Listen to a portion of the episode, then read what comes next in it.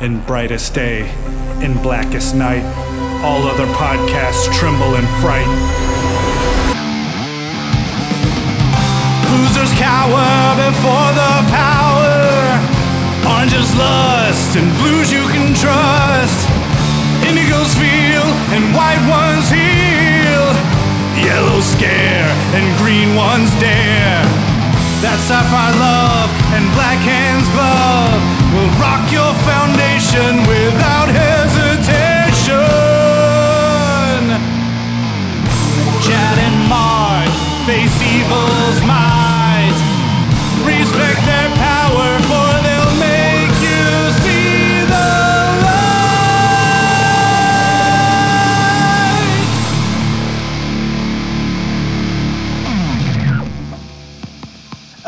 Everybody. I'm Chad Bokelman, I'm Mark Marble. and this is the Lantern Cast. Episode 294. That's right. We are talking Green Lanterns number 29 and 28. Uh, still within the out of time arc. 29 and 30, Eh. Chad. 29 and 28. What am I thinking? You're counting down. This, this isn't zero hour. We're going up. Oh, God. 29 and 30. Uh, we're not doing any take twos tonight, That's, folks. yeah, this Lord, this Lord is knows as the is. material we want to cover twice or do a reboot on. It's not going to be this run.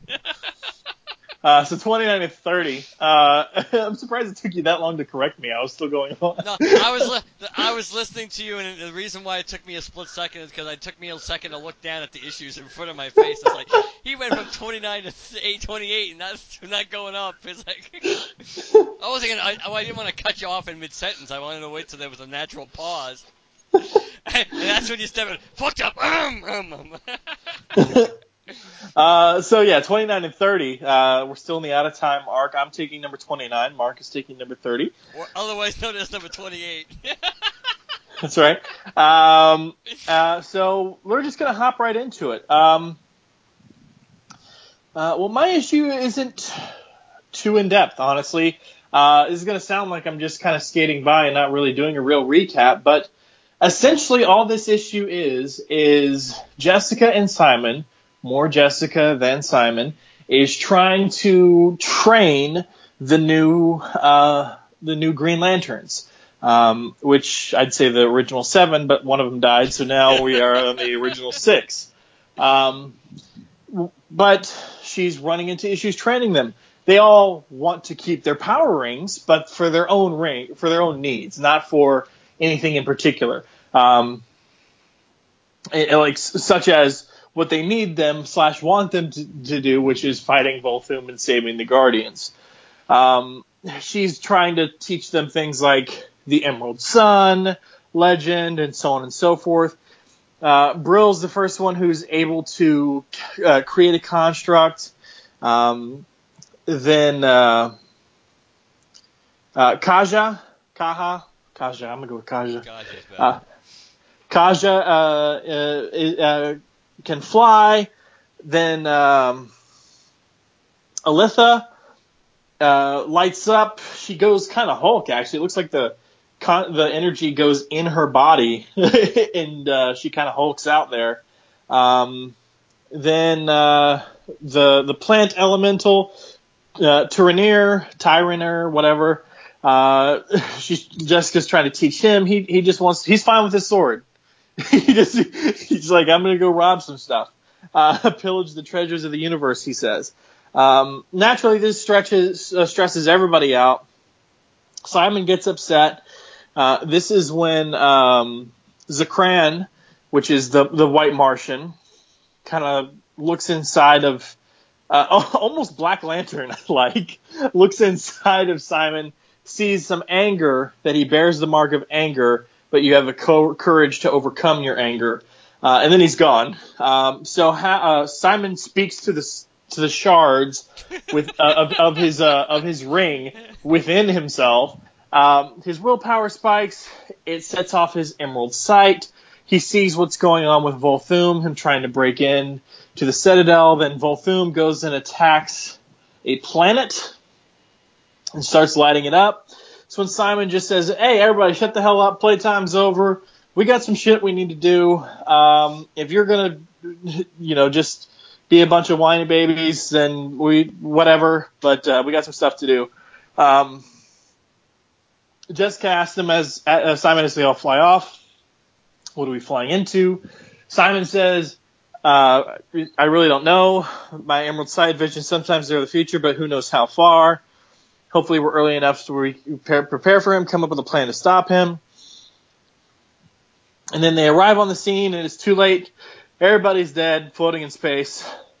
That's when everybody kind of has a come to Jesus moment and has like a, you know, shit's getting real, real quick. So they decide that they're going to band together to stop Volthoom, and they say the oath and end issue.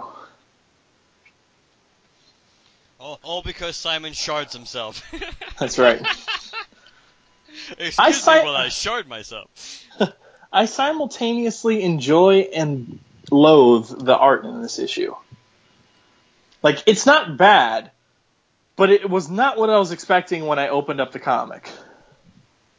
I mostly, I mostly like it. Uh, I think for the most part it's better because I'm also, I'm not a. The, I mean, I think the art in this book is not nearly as good as the art can. At its best moments, the art in this book is still a little shakier than, let's say, Hal and the Corps. Even though I'm not a really big fan of the Sandoval issues of Hal and the Corps compared to Ethan's.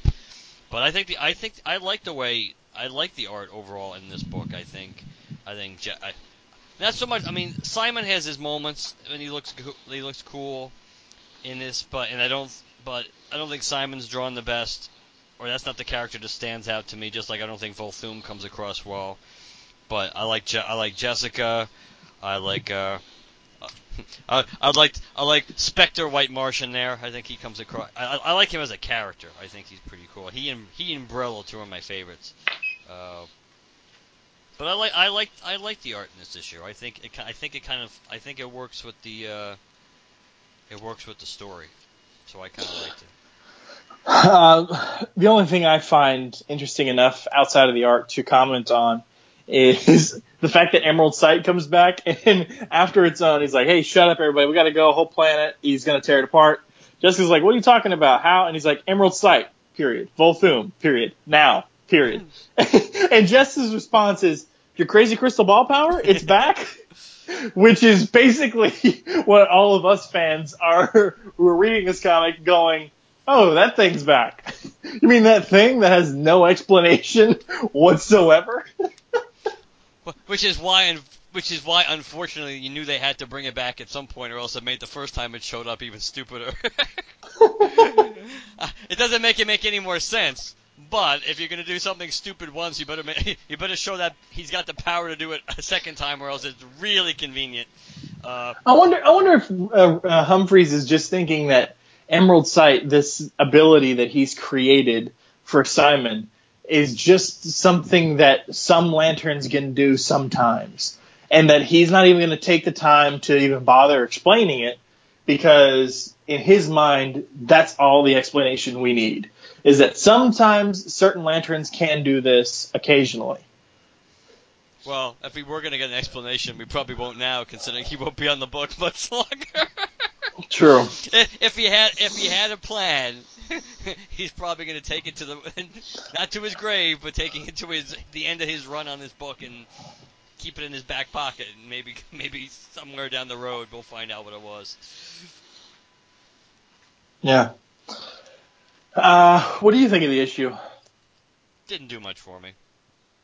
Yeah, there's not a lot here to dissect. I mean, it really is what I said it is. It's it's a comic where, you know, they show up, they're training with Jessica, they don't want to go fight the big bad. They they learn a little bit, some shit goes down, and then they are suddenly resolved to fight together. Like there's there's not a lot here. I mean, you learn a little bit about each character, but not enough to where I would say that um, I care about them more. But again, it's characterization. I I find it hard personally to knock characterization because I've been saying tons of times in old reviews that you know people can go back and listen to. Characterization is one of those things I like.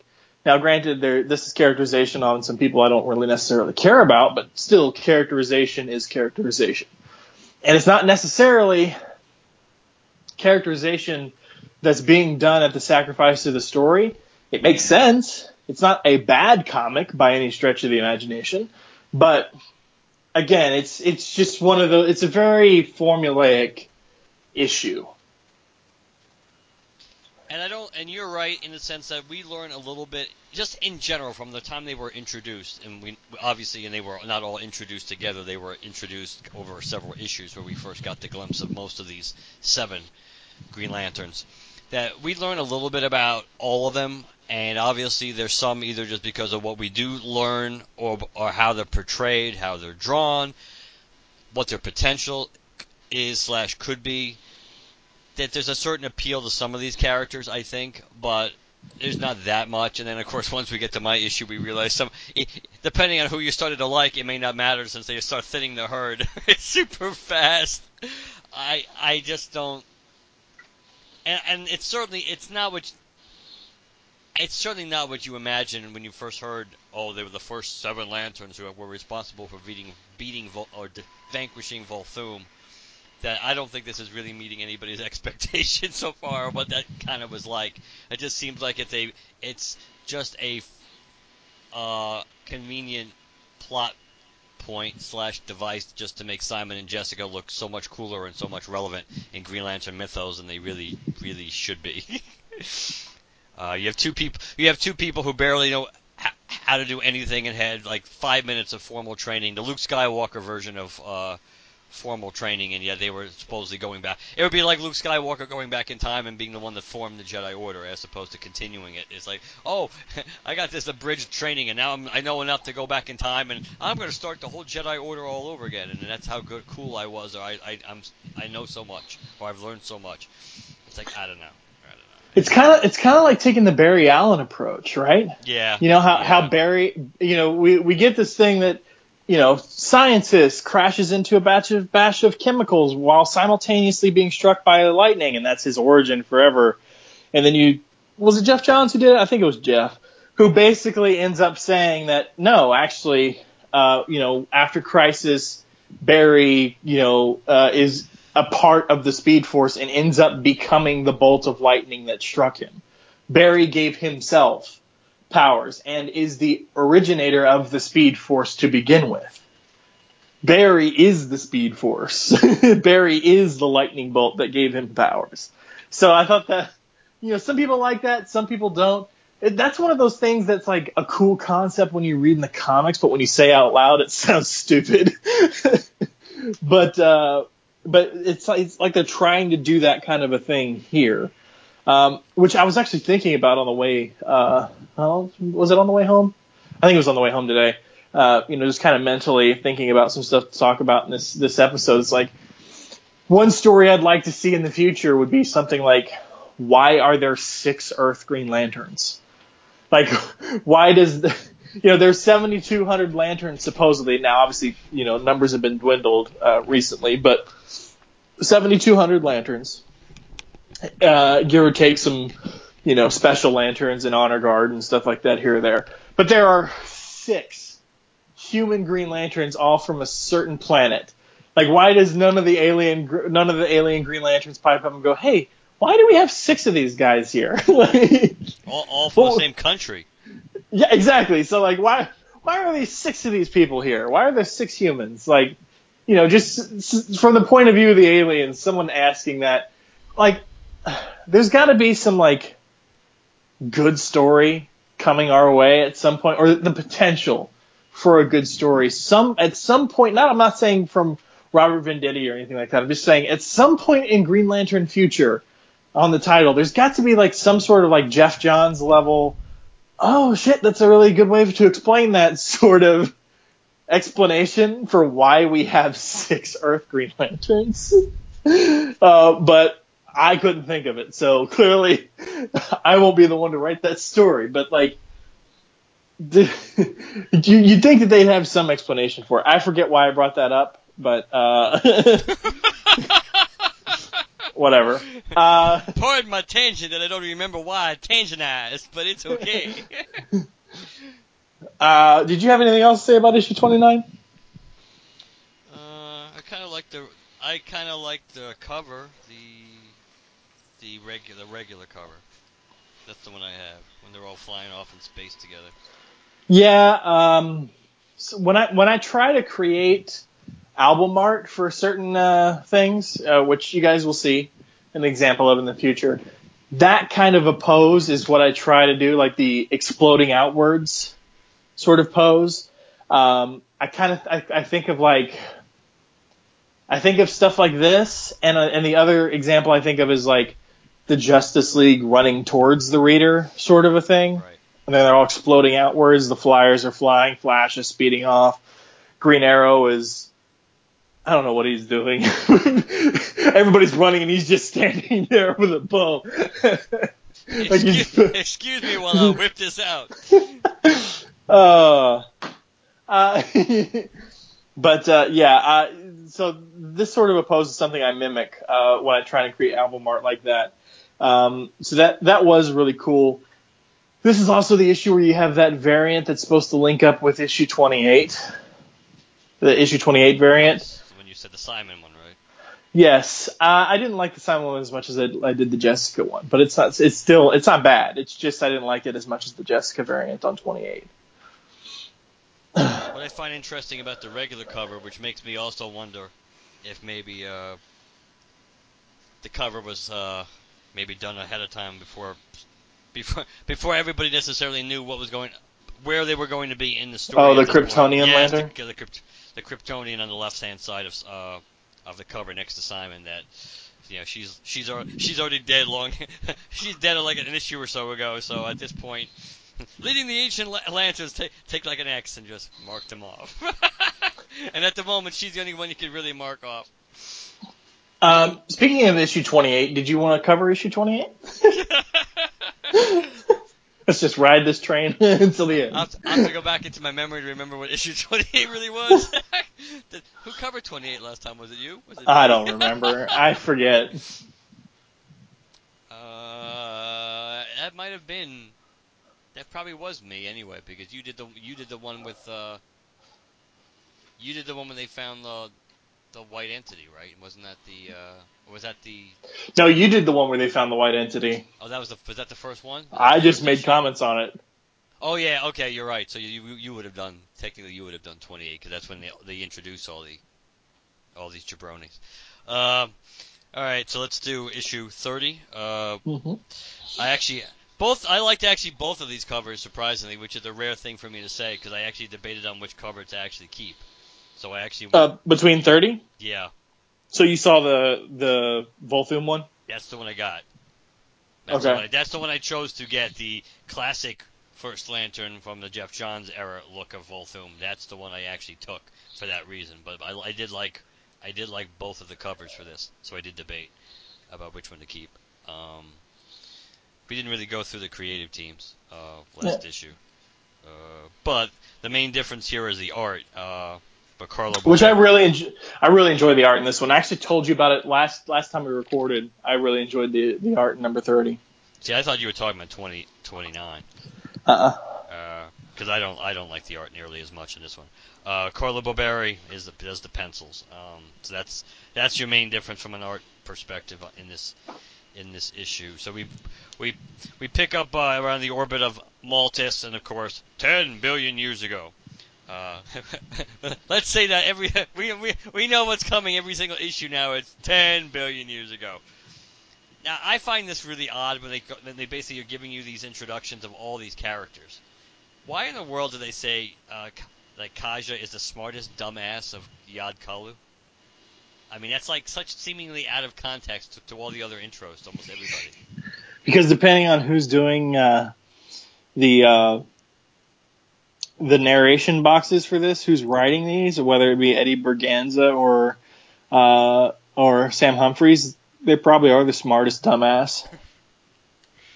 It just seems out of uh, I mean seems out of place because she's the only she's the only one where it's almost like uh, trying to be a ha ha ha or or, or a, a true like a true insult. I mean, Jessica's Green Lantern of Earth, Zakran is White Martian of Vengeance, Colleen is Yeah, yeah. It seems like they're they're they're tearing down their own character. yeah. That's like it would it would it would be more apt if you if you were to say the smartest smartass. even of so, Yad but, but even so, it, it just to me, which is the only reason I'm talking about it now before we even get into really t- going about what going into any detail about what's happening is this issue in the issue is that it stands out like a sore thumb because all the other ones are not really shot. I mean, or shots. The closest thing to a shot is when you call uh, Tyranneer a common thief, which of course he is, but that's still not nearly as much of a shot as calling someone the smartest dumbass uh, Brill's an AI explorer. Simon's just another Green Lantern of Earth. Aletha's warrior of the Third World. So it just seems like that. I, I'm I, I'd be quite curious to know why that decision was made because it just seems out of context, uh, or Yeah. because it kind of grabs you and almost takes you out of. The, I mean, I guess if it's going to take you out of the story, let's have them take it out of the story like within the on the second panel, as opposed to like ten panels or four pages in. But it just still seemed odd. All right, so so basically, uh, Jessica, Jessica and and Kaja there are kind of like. Uh, Jessica trying to give Kaja this pep talk before they're about to do their dirty work on on Maltus. Uh, we have uh, I don't quite. Um, what is what is Colleen really doing? Just she's becoming, she's in touch with the planet, and that's what she's really doing again. Yeah, I guess. I mean, I don't quite understand. I, some of this stuff that really doesn't make a whole lot of sense what they're doing, especially when they seem to be above Maltus, and that, and I guess the others are on. Some of them are on Maltus, and some are. I, I, don't, I don't know. Uh, Zakran, you know, he's he, he's all ready for this. You know, the battle I've waited for since I was a child. We have Brill hanging out with Simon, which I kind of think is, which is a cool moment. Uh, we have Alytha hanging out with Tyranneer, uh, and you know they're all basically they're all seemingly getting in position to make their run at Volthoom. Now we have Volthoom who shows up, and this is kind of an interesting point. Uh, that Volthoom comes in and helps a couple of Malthusians, not Guardians, but just Malthusians. He helps them rebuild uh, a wall that had been destroyed since a blizzard, and you know, Volthoom is like, "Oh, I'm happy to help," and then we kind of get a, a little insight into how your standard Malthusian views the Guardians, how they all kind of. It's not one big love fest where everybody just loves the Guardians because hey, we're all kind of related and they're great. It's like it's kind of like the way a lot of us view the Guardians. It's like you know they they, they kind of have we kind of have issues with them. It's like uh, and I love this. My my wife's sister's boyfriend's nephew delivers fruit to the Guardians. he says they're shrinking, which actually is pretty accurate. So considering these these like fifth hand information, that's pretty cool. Uh, Volthoom is sitting down talking to these Malthusians about this and that, and we of get more again more of an insight. It's like from the other Malthusians about what they think of the Guardians. Oh, they spend their lives in their towers, fondling themselves with numbers and charts. It's like, well, we suffer down here, and so there's cl- there's a clear class distinction pretty much between the Guardians and the regular Malthusians. And I kind of don't like this part either. They have si- in a way, I guess it ties into maybe why uh, Volthoom in our timeline is was interested in the Phantom Ring, maybe, or why he could see Frank maybe using this ring. But I don't like the way they demonstrate Volthoom's powers because he just seems to be cycling through them, much like the Phantom Ring, switching from spectrum color to spectrum color at the drop of a hat. And he talks about, oh, the emotional spectrum could, you know, there's so, you know, can improve so many lives if things were, you know, if the Guardians weren't so pretty much uptight, and he's he's he's indigo, even though it's kind of drawn as a sapphire. So that's kind of odd. It's like more like these. It's it's kind of more like this, the indigo symbol, but the color is definitely more sapphire. Uh, then he goes, "My travel lantern, they took it from me," and he turns orange. Even and then he goes, "It's mine," which is kind of funny because he's spit because he's angry and he's spitting out spitting out uh, napalm and stuff, but yet he's saying it's mine, which is an orange, which is an orange statement. And then it's like, oh, my head hurts. It's like, you know, I you know, I, I know it's the ring, but you know, but I, you know, I can't give it up. You know, the Guardians are locked behind that shield and everything. It's like I just, I really just want to get my travel lantern to go back home. And if I can, you know, and I may have to do something really, really bad if I can't, if they don't basically help me out. You know, I destroyed a planet, you know, and it's like I might have to do things even worse, like you know, like something terrible, like murder, murder all your children one by one. at this moment, what Alitha and Tyranneer head, head into action, and you know she gets a good shot right in uh, Volthoom's jaw. Meanwhile, meanwhile in the Science Citadel, the Guardians are kind of like all holed up here, trying to figure out what to do. And you have, and you have, you have, you have poor Rami, who's who, who's who's been locked up for so long he hasn't even shaved because he's got stubble all over his face. he's got a, he's got a five o'clock shadow, man. you know the Guardians are stressed then. It's like, oh my rings, they, they came back, we're saved, Ganthet. And it's like they use power rings without madness. It's like, it's like and it's like, but but there's only two. There's only like two ring bearers here. It's like you sent where are the others? And it's like they're from orbit, moving at incredible speeds. And pretty much, you know, uh, you know, Jess, Jessica shows up and along with uh, what's her face, Naja, or not, uh, but Kaja, right? Kaja, right? Mm-hmm. Uh, so we kind of find out, you know, Jessica's strategy more or less is to hit, you know, more or less to kind of like hit him hard, keep him off balance because he's he's pretty unexperienced or inexperienced and has no real knowledge of how to use a power ring. So this lack of experience and his lack of basic knowledge regarding them is a major disadvantage to him. So if you keep him off balance, he won't be able to tap into the ring and use it effectively. Which of course is somewhat true, but of course his ring is different than theirs as far as what it can tap into. Volthoom, you know, is like kind of stunned by all this new power rings. Where did you get them? Uh, the, the White Martian comes in and kind of does a, you know, he kind of attacks him, and Volthoom's like, I want those rings. Meanwhile, Simon is kind of like watching this from a, you know, watching this from a distance because he doesn't, he still doesn't have a ring, and Brill is kind of like, uh, in a, in a way, Simon kind of becomes like becomes John here. It's like, uh, bro, we gotta move, we gotta get in there, and it's like, uh, I'm I'm sorry, Baz, that you know I I can't really let you do it. Jessica pretty much told me to prevent you from uh, entering into the fray because of the fact that you don't have a power ring. So he, he creates this like this energy construct, kind of like it's it's a it's kind it's a prison. It's a it's a containment area, but it's supposed to be uh, complex enough where it's going to take hours for uh, Simon to get out of. Which I'm not sure how Brill would know that at this point, considering he's not exactly uh, a number one with his with using the ring in general. Yes, he created a construct last issue, but how would he have? How would he have that much? You know, be that specific to know that that rings that construct is going to take him that long to get through one way or the other. Meanwhile, uh, Volthoom ends up taking on the uh, taking on Colleen, the plant elemental, who, who I like that. She starts stick, sticking like tendrils to go up his nose, and that freaks him out, and it makes him feel fear. So he pretty much uses that fear to basically explode her. So another lantern's down and uh, that really freaks out. Uh, it freaks out uh, Kaja more than Jessica. It kind of pisses Jessica off. Uh, the Green Lantern, know, she leads the Green Lantern's attack on this uh, on this splash page, which is not really. It's somewhat cool, but it's kind of busy too. Meanwhile, uh, what's her, what's her name? Kalitha, right? She's the uh, new Alitha. Alitha. I'm sorry so so many names, so many lanterns, so much time before they all die. So Alitha leaps into action against against uh, Volthoom. Volthoom kind of uses Red Lantern energy and stuff to just rip her apart and blow her up. So she she's dead, I guess, and she was Lantern's 001. Da-dun, da-dun. And so her ring goes her ring goes flying off, looking for a, a, a new bearer. Uh, this part really made me sad for some reason. Poor poor Brill, Brill barely gets it, barely gets to do anything. He tells he tells Volthoom you know to stop.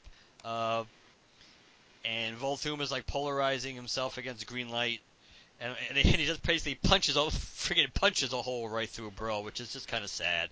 And just kind of he uses the avarice energy there to, to like destroy Brill, and his Brill's ring goes flying off. Even though Brill does have the quite relevant, I suppose, observation before he fades into oblivion from a consciousness perspective when he says, "Final conclusion: the most efficient way to find the creator is to protect the creation." Um, Volthoom uses, you know, uses his ring to push, you know, push back the the rest of the lanterns that are attacking him. I like how like they're all kind of like laying on the ground, the ones that attacked him. I like the fact that Volthoom just goes, "Ha! I win." The Volthoom, the first lantern, and the last as he grabs Jessica by her hair and holds her up. Now we kind of have Simon again. I'm not quite sure who Simon really is imitating here, whether he's trying to be like John or whether he's trying to be like Kyle back in uh, the uh, last not the whatchamacallit, the uh, why am I drawing a blank on this shit? The story, the storyline will hit me in a second. It's embarrassing that I can't think of the storyline, so I, that's why I don't even give a hint, so you can jump, jump in. The the uh, it, it'll hit me in a second. But Je- Simon, with no no power ring at all, just kind of steps in to take on a foe that he has no chance of, of being able to square off against. And you know, and he, he has a super cheesy line. It's like, I may not have a ring, but I've got fists of Det- Detroit steel. And parallax view is the thing I was struggling to find in my head. uh, so he, he gives one good, he gives a really good shot to to uh, Volthoom. He, he gives a headbutt to Ulf, to Volthoom. Volthoom gets pissed off and he, and he shoots energy at Simon. He sends him back and it's like, you are so fragging done. And Simon's like, not by, not by a long shot. Volthoom starts channeling Red Lantern energies, so much so that even at one point the Red Lantern symbol's upside down. Uh, and then uh, our borderline upside down. I guess it technically isn't. It just it just looks out of proportion. Uh, so let me be accurate about that. Then all of a sudden, conveniently enough, which is, seems to be a lot of that in this arc, uh, Brill's ring automatically finds a new ring bearer, which of course is Simon, because he has the ability to overcome great fear. Fear. Alytha's ring finds him. And Janelle's ring, which what, makes you wonder what Janelle's ring was doing all this time, if it just all of a sudden now finds Simon. Uh, so they all, so basically all these rings fly onto Simon, and he's like, "You want power rings? Come and get them." Willpower spiking, and it's like, "Never quit, never learned how." And "Never quit" was actually the subtitle these, of this issue, and next issue, the final showdown. So Volthoom goes through rage, avarice, fear, and compassion for some reason. In this issue, yes. That's odd. Um, Well, the, the No. compassion kind of makes sense based on what he's saying, but yeah, that's true. Um, no will, no hope, no love. Uh, I kind of get the love. I kind of get the hope, but mm, I don't get why he wouldn't be able to use will. Uh, but okay. Um, I do like his sort of unhinged conversation he has with these Malthusians. Um, and Brill is, I think, is my favorite of them. I think I mentioned that before too. Yes, you you you did. He he grew he grew on me in the last in in these two issues, and I did. He his was the his was the death so far that I his his was the only death that I really felt so far of the one of the ones that have. Even though they're probably all going to die next next issue, except for Tyr Tyranneer. Uh, but I liked, I did, I felt his death, and I think, if, and if the White Martian dies, I'm, I'm gonna, that, that'll bother me too, because I thought he was a cool character. Uh, but yeah, I don't know. This, this is, this storyline is not quite going the way I imagined, and that, and it, or the way maybe I had hoped it was gonna go. So, I don't know. These double page splashes were interesting. Yeah, there's a lot of them. Yeah. There's quite a few of them actually. It kind of reminds me, it kind of almost reminds me of the way they handled the death of Superman. That's In terms, yeah. Yeah.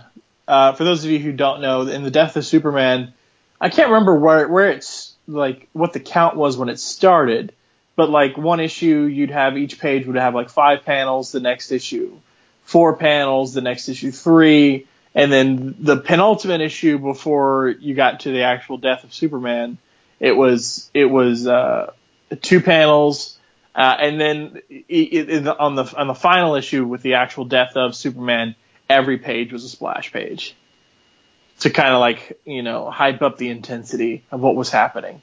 So it was almost like a, uh, an artistic countdown. Um, so it's almost like they're trying to visually do that here by making a you know a lot of these scenes splash pages so that you can have the artistic flair of you know the big confrontation between the first lanterns and the first lantern. yes. Hmm. Oh my. Um, you know, again, I, I, I, I hate to sound like we're giving it short shrift here, but like, there's not a lot here. I mean, yeah, it's the, the the big confrontation, but there's it's it's the fight. That's all it is. There's Yeah. not a lot revealed here, even when we cut into the scenes with the Guardians, except the the one scene where within the Citadel, they're considering turning the Citadel into an explosive device. Um, it'll destroy. Uh, it'll it'll kill all the Mal- Malthusians. In this, he- well, it'll kill half the Malthusians. It will slaughter everyone in this hemisphere. They say which would then leave Volthoom out to kill the rest of the cosmos. So, uh, but it, it's there's not really much there. It's like, well, uh, what do we expect the Guardians to do to make an emotionless choice? Yeah, that's pretty standard Guardian stuff. Yeah. Yeah, I don't know. I'm not uh Yeah, I'm not a I'm not a huge fan of the way this arc is going. I thought I thought there was a lot of potential in this arc. In a way, I think they I think they started losing me in this arc, and that once we're once they started creating this loop, how how Simon and Jessica are somehow were were responsible for defeating Volthoom in the first place, you know, originally and everything else. It's like, so I don't know, because you would Yeah. think because because because because now you kind of have because you have that loop right. Unless we're going to get an explanation for why uh, why original Volthoom wouldn't remember Simon and Jessica to begin with, he would if other than that, he would know who Simon and Jessica are when he sees them in our pr- timeline because he would have remembered meeting them back when he first got his ring. So there's got to, there has to be if they don't give you an explanation for why he wouldn't actually re- he wouldn't actually remember how he was defeated or you know there's got to be some ex- explanation for that or else because because obviously we know Tyranneer remembers Jessica. Simon probably too, but but, but he but Jessica Yeah, he remembers both of them. yeah, but Jessica's the one I think he, he gravitates towards. So the the point was that so so somebody who participated in the events remembers them. So obviously, if Vol, if they play a huge factor in defeating Volthoom, we have to get something in the final part which explains why Volthoom doesn't remember that they were responsible for beating him, or else he would know exactly who they are. Even if he didn't know they were from the future at the time, he would he would as soon as he dealt with them right away, you know, the gong would go off. The gong would go off in his head about about who they were, and then he probably also, to be honest, wouldn't have been so. He would he would have been a lot more reluctant, I think, to let Frank be the one to play around with them when he would have might, might have wanted to plot revenge against them himself, too, because and also see them as more of a threat than just. Or, or almost like a do a reverse thing where they went back in time and helped and helped defeat him. So now he's dealing with them before they had the ability to go back in time, so they have no idea who he is yet currently. So now he could take them out and prevent that whole thing from ever happening. It's convoluted. I don't know. We'll we'll see what happens in the last when the final when the final part of this comes out. Uh, yeah, I'm not I'm not thrilled with it. Just like I'm I'm extremely not thrilled with the fact that we haven't seen current uh, our timeline Volthoom at all since pretty much this whole thing happened since they got sent back in time.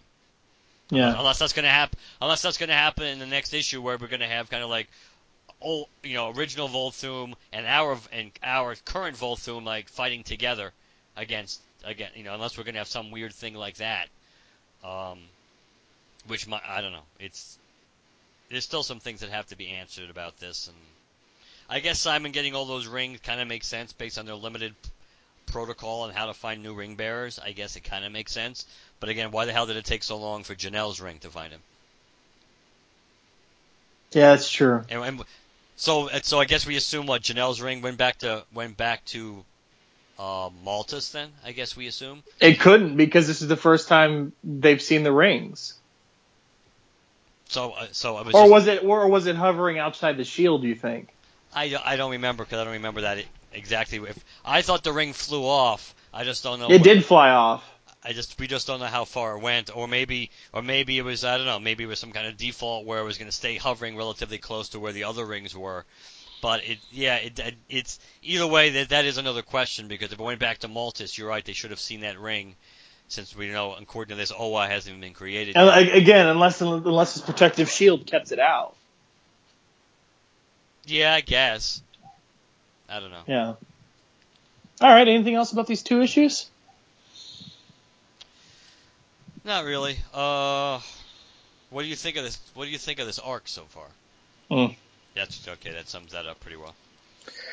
Yeah. Uh, I, I, can't I- disagree I- with you. I just, I just I can't I can't really say anything you haven't said, and I can't really say anything I haven't said before. I mean, it's just it's it's it's interesting, sure, but I think my big problem with it is the uh, the continuity headaches that 10 billion years ago creates. that is true too.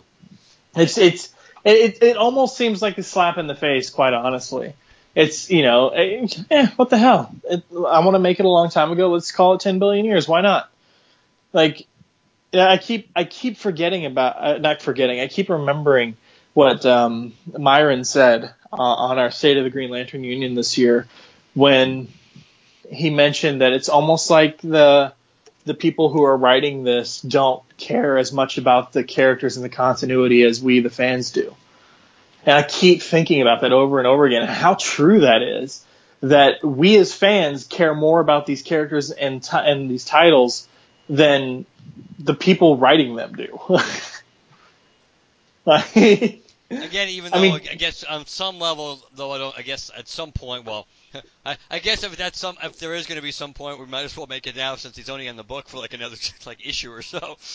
I was going to say we we were at some. I was going to go back to the the in case of emergency break glass excuse, which is we know that he doesn't have any. Before he took on this book, he had no Green Lantern experience at all. But then I was going to say, well, after a while, that can't be the the the be all end all excuse to, to to cut him slack all the time.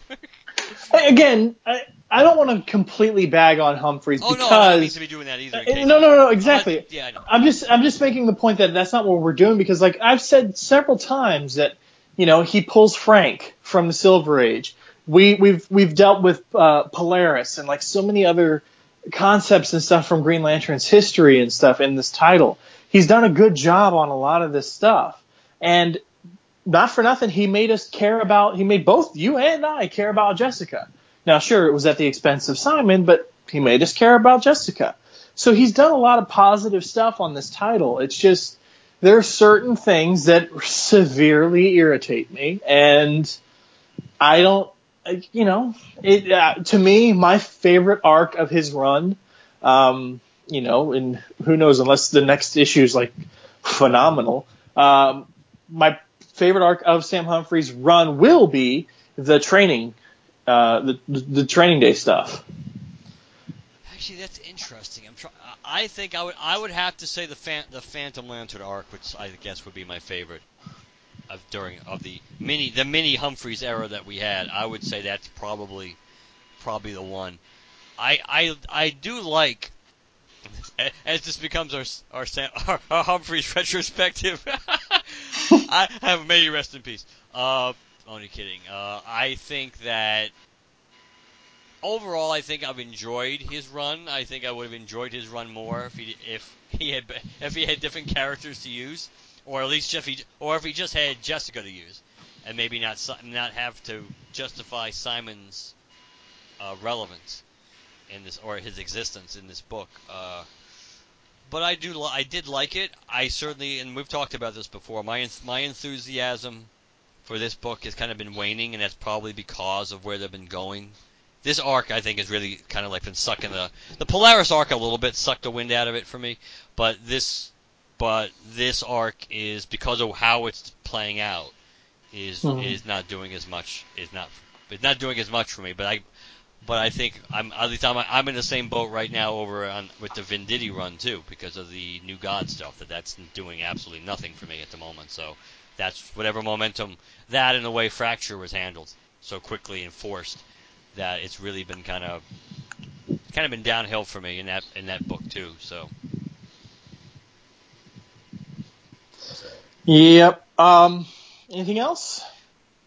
uh, bef- yeah, this, um, this even though technically speaking, we really should throw this out when we do Hal and the Corps, but because other than other than the one last thing we're going to talk about tonight, we don't have that much. Uh, you want to why don't you this because there's something else I want to talk about, which I think was related to this thread, or it was it was something was published or uh, or tweeted right around this time. But if you want to talk, talk why don't you talk about your uh, about Mr. Venditti and what he said about the uh, One of the things we've been waiting to hear an answer about that we're supposedly going to soon. Um, so I was over on Twitter, um, and I was having a conversation. Now this, there are two Twitter accounts I use. I use the Lantern Cast, and then I have my own personal Twitter account. Um, sometimes I'm on them both simultaneously. Like I have tweet tweet deck open for myself and one, uh, like in, you know, Google Chrome, and then I have TweetDeck for the Lantern Cast open up in like say uh, Firefox or something. Um, I was tagged or I don't know uh, something uh, in uh, in a conversation over on uh, over on Twitter with someone who was talking about um, something to do with the the Venditti the Venditti run, and um, so he. Uh, let me let me let me because I got it here in front of me, so I'm just trying to catch up on, on what in the world is going on here. Well, wasn't Um, it, wasn't it about the idea? Some of the things like almost like we talked about the continuity stuff and stuff that hadn't been answered and questions like that. And isn't how we we kind of segued into that particular point that he said that? Well, some well, someone said, uh, "Hey, Robert Venditti, will you touch on and fix the GL problem of them destroying the universe by using up all the emotional energy again?" Robert Venditti said that problem was fixed when Kyle refilled the reservoir. So that's kicked off this uh, this whole thing. You know, someone said, "How long would it take to deplete again?" The story implied that multiple colors accelerated the problem, and I said, "Lant." I joined. The, this is where I joined the conversation and said, "Lanterns like Graph."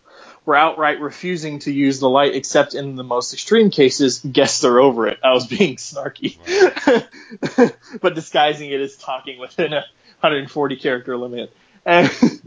And, and this person was kind of going off. I said, what Robert's saying is that since it's the first time, it's, since it's the first time in creation it ran out, we're good for another 10 billion plus years. And then it, being snarky again, at least that's at least how old Earth is based on the GL series. Who knows what the timeline is now? And that's when Chad was cut off. No. And then someone was like, I apologize to Robert Venditti for creating this discussion. I said, yeah, I'll be sure to untag him in the replies henceforth so he's not dragged into too many Twitter notifications. Uh, haha. Uh, and, uh, he, he said he didn't mind. Uh, and, and I said, White Lantern Corps cameos and Templar Guardians. These are the things I search for. Haha. also, to a lesser extent, indigos and sapphires. And then in a tweet from Robert Venditti on September 2nd, 2017, he said, "F Um, you, Chad," and that was it. at 10:02 p.m., Robert Venditti said, "You'll learn some things about the Templar Guardians soon." Well, we'll see how soon soon is. soon could be January. Soon is soon. Uh, but yeah, that's what he said. Oh, the thing that the thing that I found interesting, and- you touched upon it, going back reading how everything kind of like snowballed downhill to get to, to get to that little nugget, was something else you and I have talked about that, and we talked about the possibility of them addressing this if they wanted to.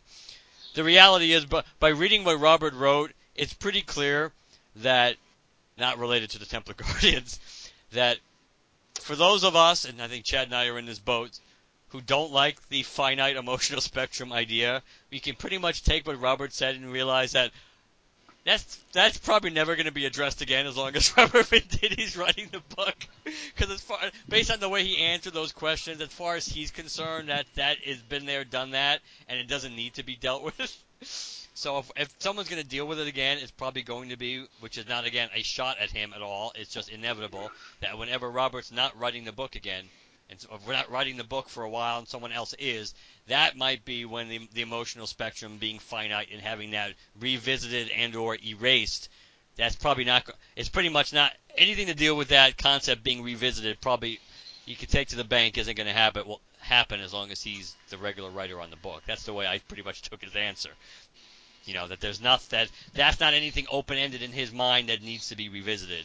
That he kind of he kind of answered everything. He talked about how you know the solution to how to solve the problem is is, is, recorded in the book of Oa, which is real great if you don't have a White Lantern present, then you're kind of screwed, I suppose.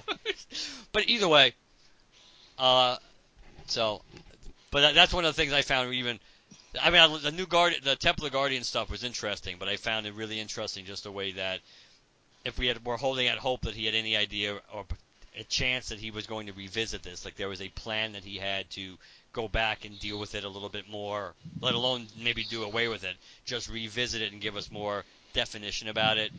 His answer to me pretty much made it clear that nah, that's like been there, done that. He has no intention of. It's it's almost like it's almost like someone would have been better off asking, oh, when are we going to see uh, Convergence Parallax again, as opposed to that, because that might there's that one's at least hanging out there, as opposed to. Uh, all right, on to the last thing before we close out.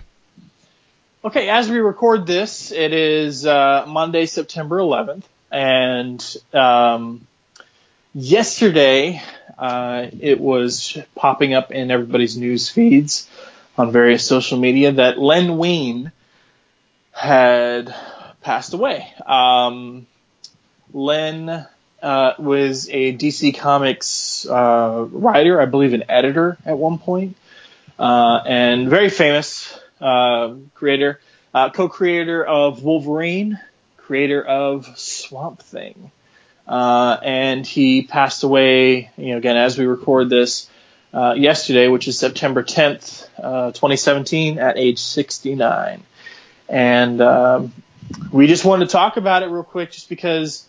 Um, you know, speaking of continuity, this might be like a, a good kind of segue. Uh, he wrote several issues of Green Lantern, actually.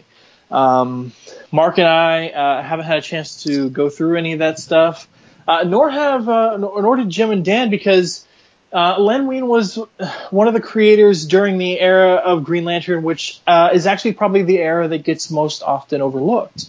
you know, the Golden Age is popular because it was the start the Silver Age is popular because, in its own way, it was the start. Um, the Denny O'Neil, Neal Adams stuff, I don't have to tell you how popular that stuff is. I got a whole show to do that. um, and, you know, the 90s was popular because of Kyle and the rest of it because of Geoff Johns. But the 80s is quite often an overlooked era. The Joe Staton, the, the Len Wein, the Dave Gibbons, era of Green Lantern is quite often overlooked, and that's that's kind of a shame because there's a lot of cool stuff that happens in there. Um, and uh, when I heard Len had passed away, I grabbed a few things off my shelf and you know opened my uh, Amazon Fire HD and uh, uh, you know started reading some of the digital comics I had from from that era because Len, and this is according to what I have here. This is from his Wikipedia page. Um, he wrote Green Lantern number 128, then number 172 through 183, uh, 185, 180 and 186, and then Green Lantern Annual number five. Additionally, Green Lantern related, he also wrote the Tales of the Green Lantern Corps, which is I'm not talking about the backups. I'm talking about those three issues that you find in back issue bins every now and then. That Nekron story. Um, I think Krona was involved in that too. Um, but that that Nekron story in, in, in the Green Lantern Tales of the Green Lanterns uh, Corps uh, three issue series and annual. Len wrote those as well. Um, so I was reading like 172 and 173, and that was one of those eras where, you know, I've said it, I've said, said it several times that you know the history of Green Lantern is is sort of cyclical. You get these moments where he's on Earth and he's test flying for Ferris Air and Sultan's fighting this, his rogues gallery and so on and so forth, and Carol's fighting over Green Lantern versus Hal and blah blah blah, and then we got to toss Green Lantern out into space for a while, and then that gets boring after a long time, so they bring him back down to Earth, and then him being on Earth is boring, so they toss him back out into space, and then they bring him back down to Earth, and it's it's cyclical like that. Well, when Len starts, um, it is at the uh, on 172, it is at the tail end of, uh, at this point, uh, Hal Jordan had a one year exile. He was not, by the Guardians, he, uh, decree, he was not allowed to come to Earth. Uh, he had to do his duty out in Sector 2814 and, and listen to everything the Guardians said. So he goes up to the Guardians and pleads that, you know, it, it, you know, the year has passed. Can I please go home? Um, they allow him to do so, and he goes home. And what's really cool is while Len's doing his own thing, he's also picking up. You know, and, you know, when we last saw on Hal on Earth, A, B, C, D, E was happening. And there are narration boxes in Len's first few stories on Green Lantern where he's like, hey, go back and read this issue. Hey, go back and read this issue. Hey, remember this? Like Len is starting his own run on Green Lantern, and he's he's bringing Hal back down to Earth, but Hal hasn't been on Earth for the better part of a year in Hal's time. Uh, I don't know. I, you know, again, the 80s is an oft overlooked time in Green Lantern uh, fandom. So I can't remember exactly how long that was issue wise in terms of publication history, but for Hal, at least a year. And Len starts his own story by picking up the pieces of where the character itself left off when last we saw him in this time and place. And I thought that was really cool and refreshing to see, despite the fact that we're looking at a story from the 80s.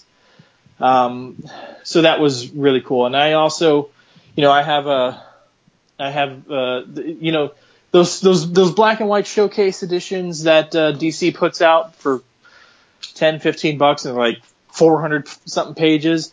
When we did the Blue Beetle run for, I, I can't remember what it was its entirety or at least the most of it. Uh, busted that out, and then my DC Comics Classics Library, The Roots of the Swamp Thing trade paperback, where he uh, worked with somebody else who also recently passed away, Bernie Wrightson.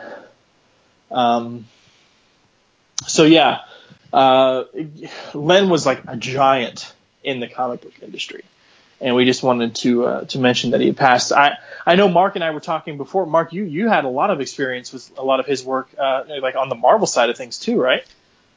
Both, because I did. I when I was a kid, I did read the original Swamp Thing series. I'm trying to remember what issue I kind of got in on it in the him and the his run with Wrightson. I did, and I know I, I did get a lot of the issues. I uh, I, I backtracked and got a lot of the issues. I don't necessarily know if they were literally back issues or I think they may have been like almost like uh, combo issues, almost like the dollar like the dollar size ones or whatever they did. I think they did a few something like that with Swamp Thing. I thought they did where they did some back issues, but that's how I caught up and read like reprinting some of those, like the Patchwork Man and things like that. Those storylines.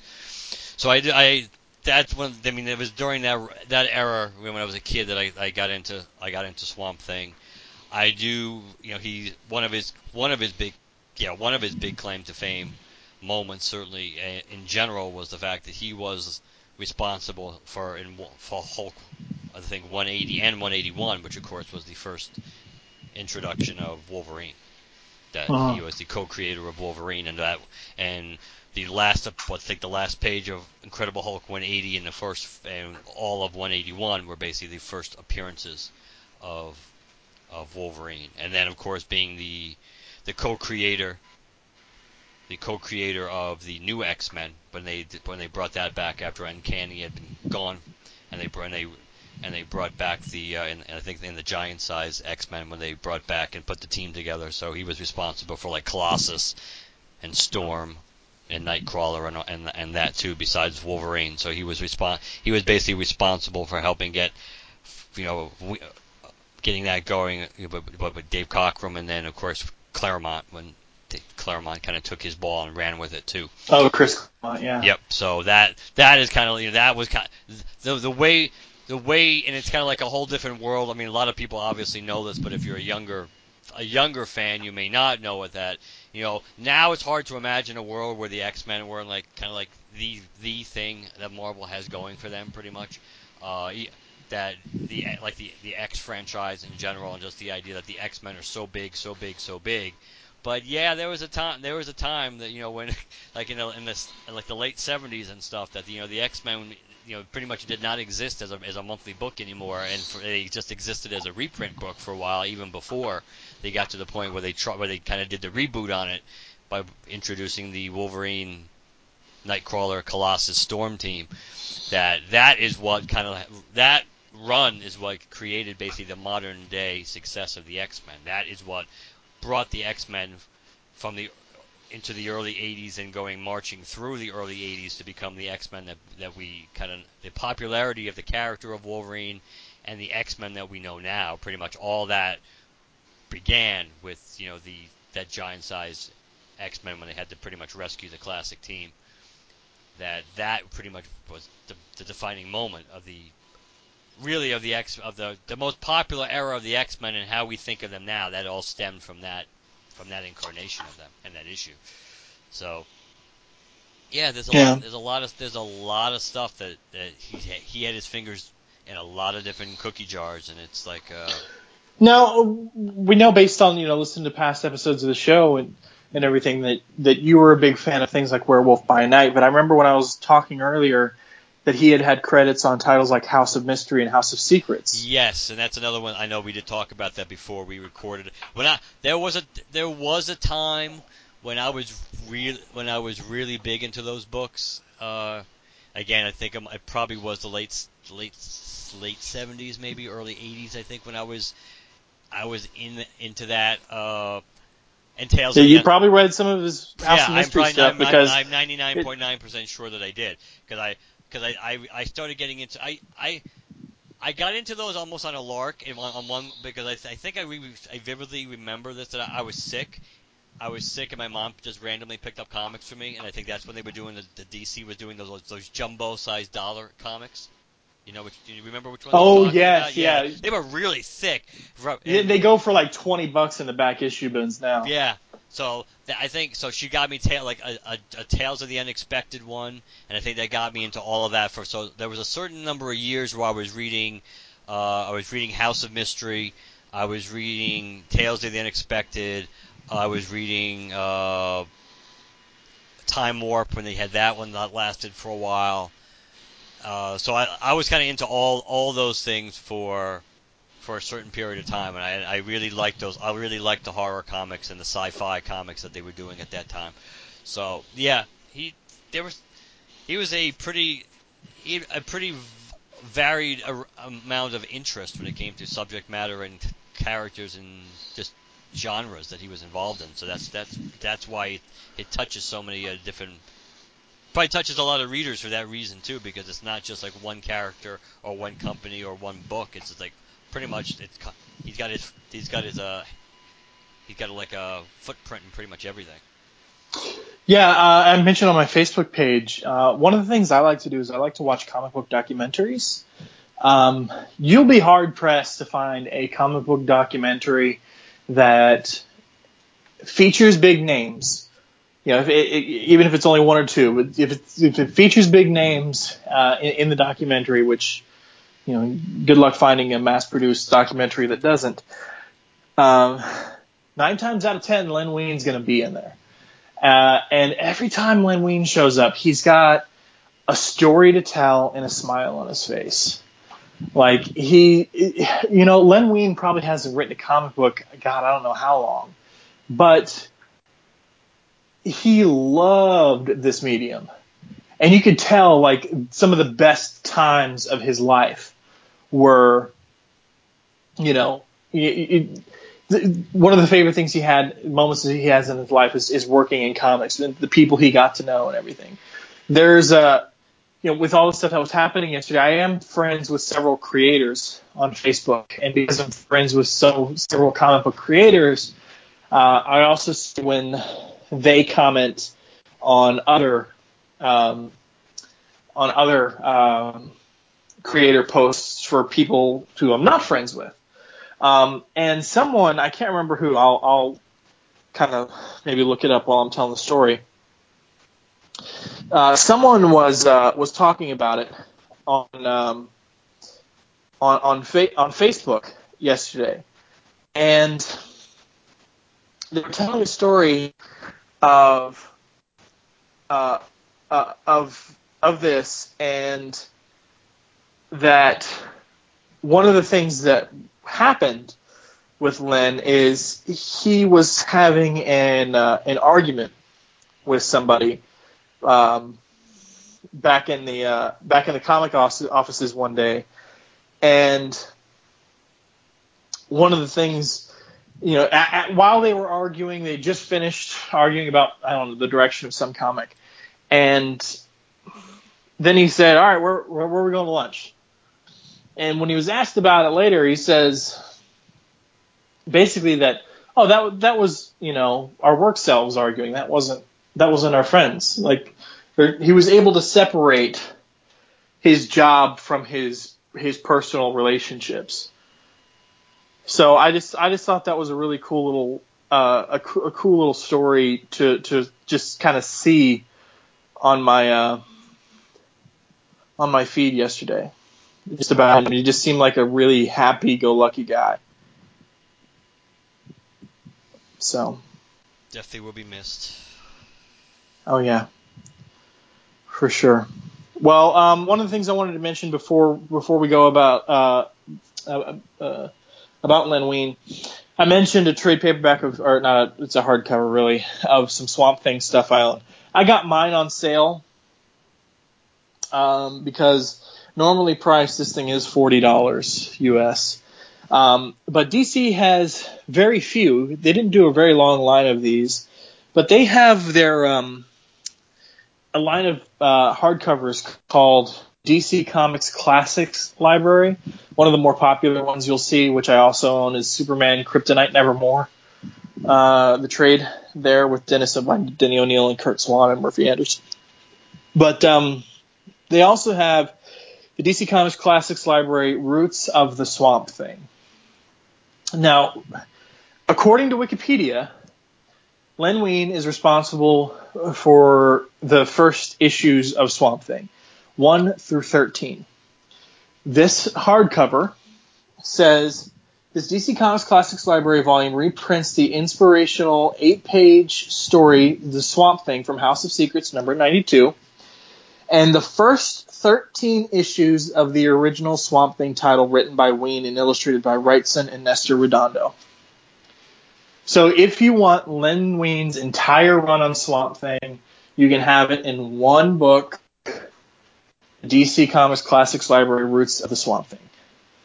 Uh, yeah, cover price is 40 bucks, but if you can find it on something like, uh, um, what, what's the, uh, the what's, uh, uh, DCBS's trade website? In stock trades. If you can find it on in stock trades or, or on Amazon or eBay or something for cheaper, definitely leap for it because Swamp Thing is he's making a comeback, wouldn't you say? Like he's he's starting to seep into the public eye a little bit more. I like he was so. on he was he was on the uh, the direct to DVD Justice League Dark animated right. feature. He ebbs he ebbs and he flows. I mean, I, I it, he certainly has more of a. I think he has more of a role in the DC universe, as we've kind of jokingly talked about, compared to Man Thing, who they always try to bring back and it just never works that Swamp Thing has more of a presence. I think he has more of a fan base and he has more relevance. Uh, even when the, even when they even when they relaunch these books and they don't oftentimes they don't last. It's but we've but we, we've seen the influence of Swamp Thing just in general over the years because obviously after the after the Wein Wrightson run, you have you obviously have the saga of the Swamp Thing, the Alan Moore run. You have that title, so it's like it just seems like Swamp. He he he is a character that that people seem to gravitate towards, so he does come back fairly often. And this is one of those times it seems like where it might be ripe, no pun intended, for him to come back. I can't, I can't, you know, honestly, I can't believe I said it earlier when I said, it, he, you know, Len hadn't written comics in forever. That's not true. Thing? Well, yeah, he, well, yes, he did write. We, we spoke about this earlier. He, the the DC retroactive guys when they did like the decades thing, DC retroactive '80s. Len Wein wrote that uh, the 80s issue. Additionally, speaking of Swamp Thing, the most recent Swamp Thing miniseries, six issue miniseries, Len Wein wrote, wrote that. And he did, didn't he do the Convergence one too? I think he did the Convergence yeah, series. I, thought, I, can't remember. I'm pretty, I'm pretty, sure he did do the because I thought we talked about. It. And it. I did, I did read those that six issue mini uh, that was that came out recently from by Len Wein. It was really good. Was, there was a Phantom Stranger cameo in there and everything. um, so you know, right up my alley. But yeah, he's yeah he'll just he's got a huge breadth of work. And quite honestly, if you're going to go and look up the stuff that he is credited with writing, I don't think you're going to quite to understand. I don't think you're going to understand quite as well his impact on the comics industry and what a personage he was just by reading the list of stuff that he wrote. Because it's by comparison it's not going to look like a lot. But len wein was a giant in the comic book industry. So i would you know I, if, if you have the time if you you're interested in the swamp thing stuff or the green lantern stuff or or, or blue beetle or, or any of that stuff even the marvel stuff doesn't matter just find something that you like and and that that he wrote and and go go back issue diving for sure. I agree. All right. Anything else before we close out? I don't think so. I think that pretty much. Uh, I think that covers it. All right. How can people reach us?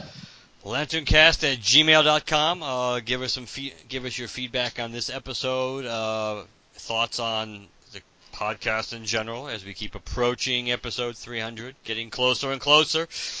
Uh, website is lanterncast.com. Check out our latest episodes, news, movie reviews, uh, encyclopedia episodes, things of that nature. You can follow us on Twitter and like us on Facebook. Use hashtag GLCast to find us on both of those iTunes and Stitcher. We are on both, so please leave us a positive review on whichever or platform you listen to us on. And last but not least, 708 Lantern is the voicemail, so let us know what you think.